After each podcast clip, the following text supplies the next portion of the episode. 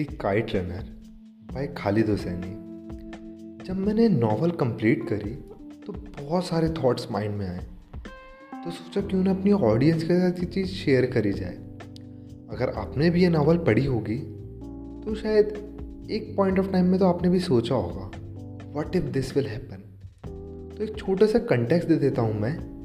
ये जो राइटर है, ये अफ़गानिस्तान, काबुल में रहते थे। और वहाँ पे उन्होंने देखा कि किस तरह से अपब्रिंगिंग हुई, पूरा उन्होंने बताया। और कौन कौन से कॉन्सिक्वेंसेस फेस करे उन्होंने। स्पेशली जब उनको अपने ही देश, अपने ही घर से, वो एक बहुत अच्छी वेल सेटल फैमिली से बिलोंग करते थे। But at one point of time उनको अपने ही देश से जाना पड़ा।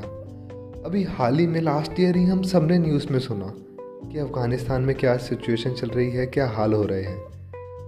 हम सिर्फ़ देख रहे हैं, सुन रहे हैं। बट हम उसको फील नहीं कर सकते क्योंकि हम उस सिचुएशन में नहीं हैं।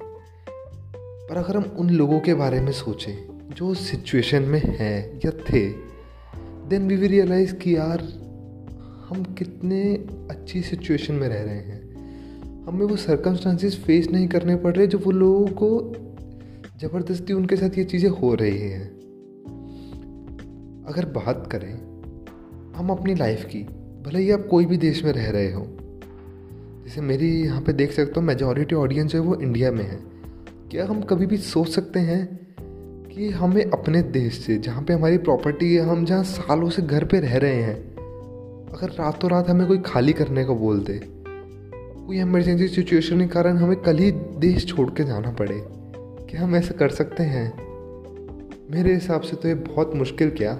नामुमकिन सा है। हम ऐसा सोच भी नहीं सकते। क्यों? एक बार ज़रा सोच के देखिए, अगर हमारे साथ ऐसा हो तो क्या होगा? तो यकीन मानिए, हम कितनी अच्छी ज़िंदगी जी रहे हैं। मतलब जिन लोगों को ऐसे सिचुएशन फेस करनी पड़ी रातों रात उनको अपना घर खाली करना पड़ा, उनके जो भी पैसा क्या, लोग क्या, कोई भी किसी काम नहीं आया। ये लेसन हमें सीखने को मिलता है। भले ही आप कितना पैसा कमा लीजिए, कितने लोगों से कनेक्शन बना लीजिए। और आप सोचोगे कि आप बहुत पावरफुल हो, आपके पास पावर है। लेकिन एक पॉइंट ऑफ़ टाइम पे शायद हमारे पास कुछ नहीं है। बोला जाता है ना, खाली हाथ आए हैं, खाली हाथ ही जाएँगे।